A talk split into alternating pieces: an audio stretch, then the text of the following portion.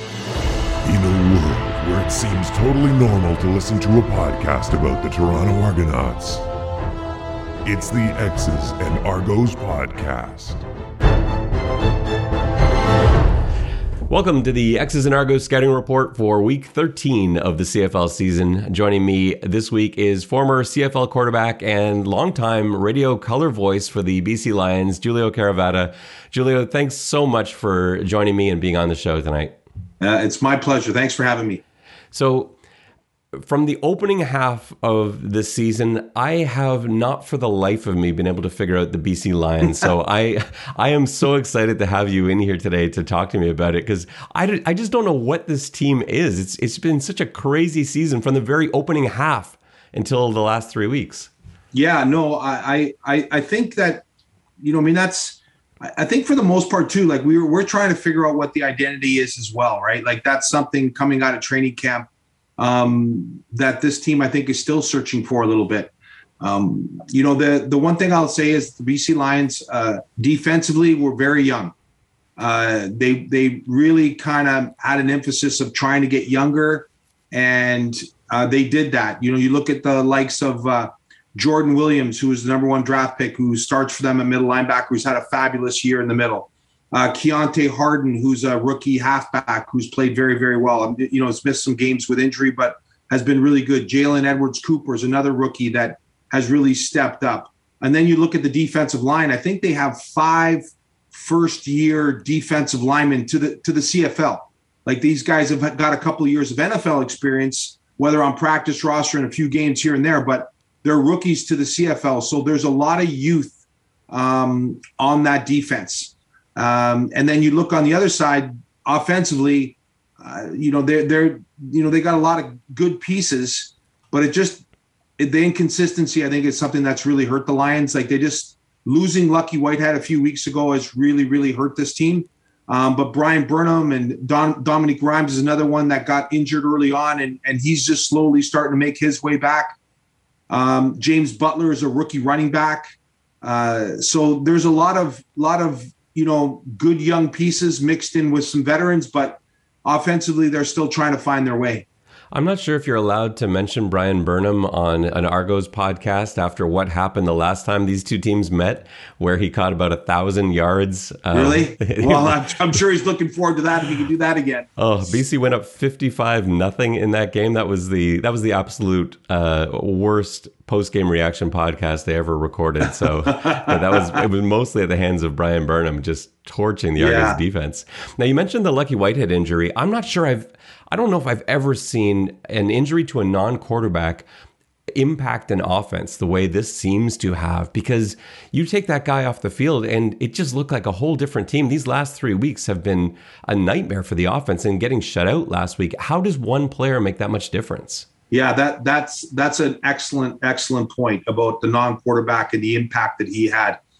Um You know, all I can I can really say is that, you know, Lucky, since he got here right from day one at training camp, has electrified everybody that's seen him. Like, you know, being able to see him, like I knew that he, you know, he's, he was a dynamic returner. I knew that, um, you know, he was kind of like that jet sweep kind of screen guy that they used in Winnipeg. But I didn't realize how good a route runner and receiver he was. And so, you know, you the element of speed and quickness that he brings to the table, really, really for this offense, he's the kind of guy that he when he runs vertically, he's going to take two defenders with him. He's going to take his defender and he's going to take anybody that's covering over the top, because he's that fast. And, you know, I mean, for probably for the Argo fans, it would probably best to describe him a little bit like Brandon Banks was in in, in Hamilton. You know, when Brandon was at the top of his game, you know, he was a guy that you had to account for wherever he was in the field. So uh, Lucky was having that kind of an impact with this Lions offense. And, you know, when you have a guy like that who can open up the field, you know, the likes of Brian Burnham and Keon Hatcher and Javon Coutoy and Shaq Johnson, the rest of their receiving corps, it just creates more space. And since he's been gone, that space is really shriveled up. And, and you really, really noticed it against Winnipeg.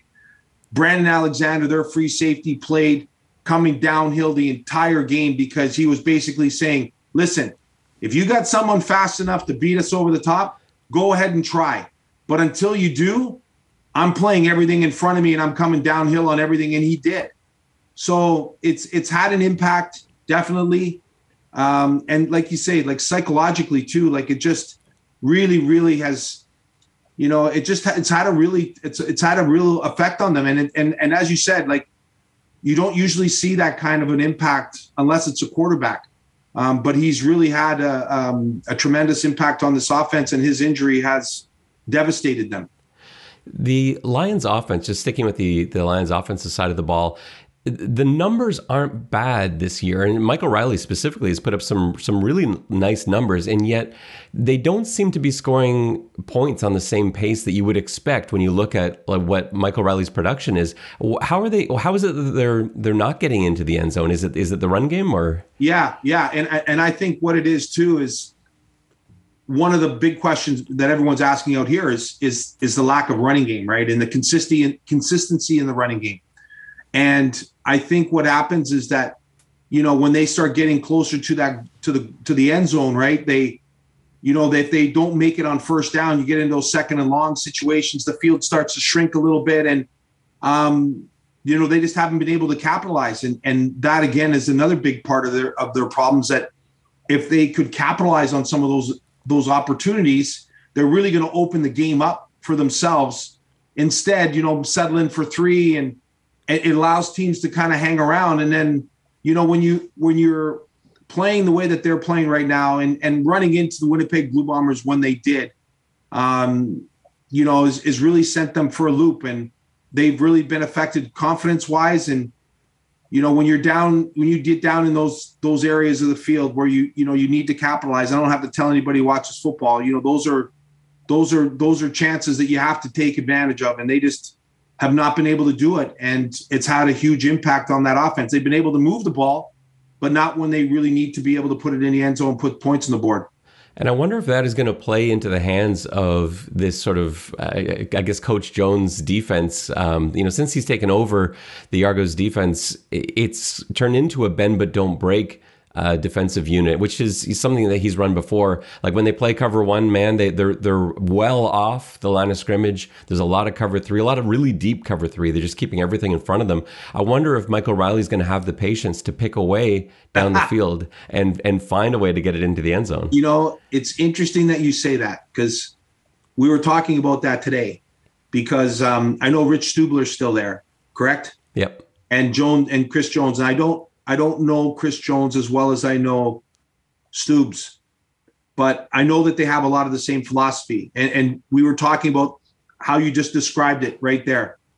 And and really, Stubs has had that philosophy for a long time. You know, I I I have to admit that in my era of watching this game, Rich Stubler has been, you know, on the cutting edge of defense for a very, very, very long time. It seems like everywhere that he goes, they have good defense. And that's his philosophy.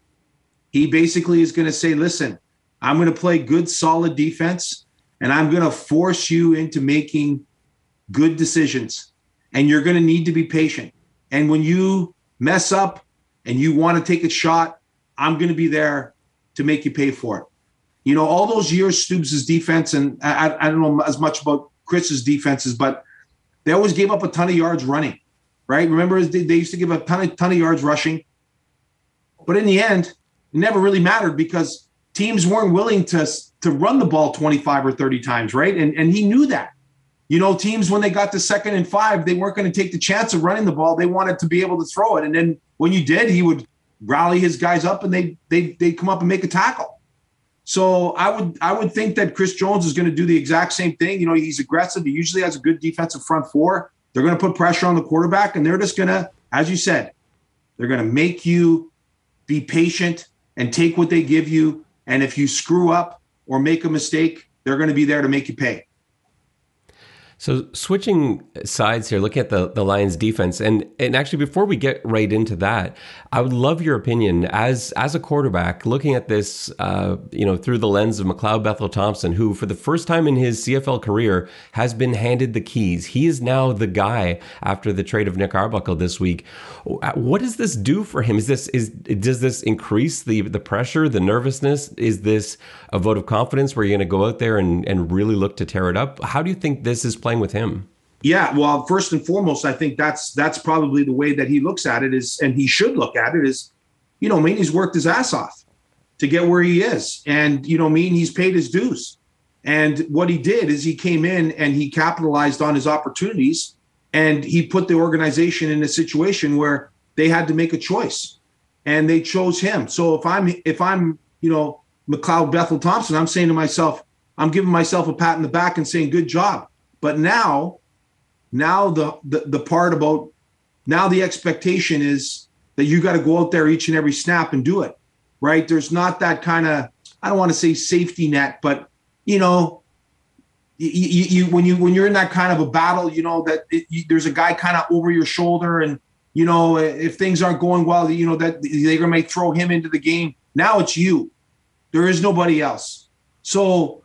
Um, I'm sure, and, and I don't know much about, about him personally. I, like I, I I think he's got one of the great releases in this league. I love the way he spins the football because he can throw it. Um, is that I'm sure that he's probably seeing this as a a, a huge confidence boost, and, and now that he can really kind of play, I think, a little bit freer in the sense that you don't have to look over your shoulder. That hey. I've I've won this job. It's my job now. I can go out there and and and and play. But the other part of that is you is now you there's a certain level of pressure that comes with that, right? Is that you've got to perform, and that he needs to do it on a consistent basis, week in and week out. So that's going to be now his um, you know barometer is that that that level of consistency, and can he do it week in and week out? And I'm sure that with more and more experience, he's going to get better and better and better, because that's what he's proven over his career to this point, is that he's getting better and better understanding the game. And as I said, his physical skills are are perfect for this league. And when he goes to attack that B C Lions defense, I, when I watch the, the B C film, I, I don't actually see a lot of holes. You talked about all the young players. They're really good young players. They're not perfect. They are, you know, they will let up plays. Mm-hmm. There are mistakes, but there aren't glaring weaknesses. How do you think Toronto is going to come out and, and try and attack this defense? Where do you think, you know, where do teams try and beat this team up? Yeah. I mean, that's, I think that you, you, you, you could use the same philosophy that, that the B C Lions are going to try to use against Toronto. That I think that B C looks at and says, we're going to force, you know, the Argos into being patient. And that's one of the things that Rick Campbell is going to do as a defensive coordinator, is that he's going to he's going to make you make throws. They're, I, they're not going to give up very many big plays. Um, they're going to play sound defense, and they're going to, again, make you make you, you know, hit the underneath and be patient, and Um, they're going to bend and not break. Like, I mean, that that's one of the things that, like, you know, I think it was a couple of weeks ago against Calgary. They they forced Calgary into six field goals, right? So, you know, they're very stingy when it gets down to the red zone. But again, I think what they were able to do, like prior to this, like little slump that they've gone through, the not little slump, three games is, is a big slump, but um, is they need to be able to take away the ball. Like, they've been pretty good at taking away the ball. Like they they're I think they're second in the league in interceptions.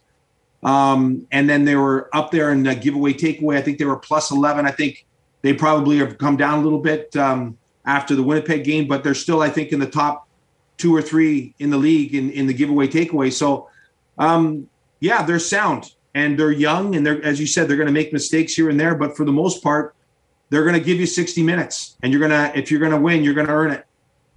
And my last question for you, Giulio, is if the B C Lions win this game, what do you think will have happened?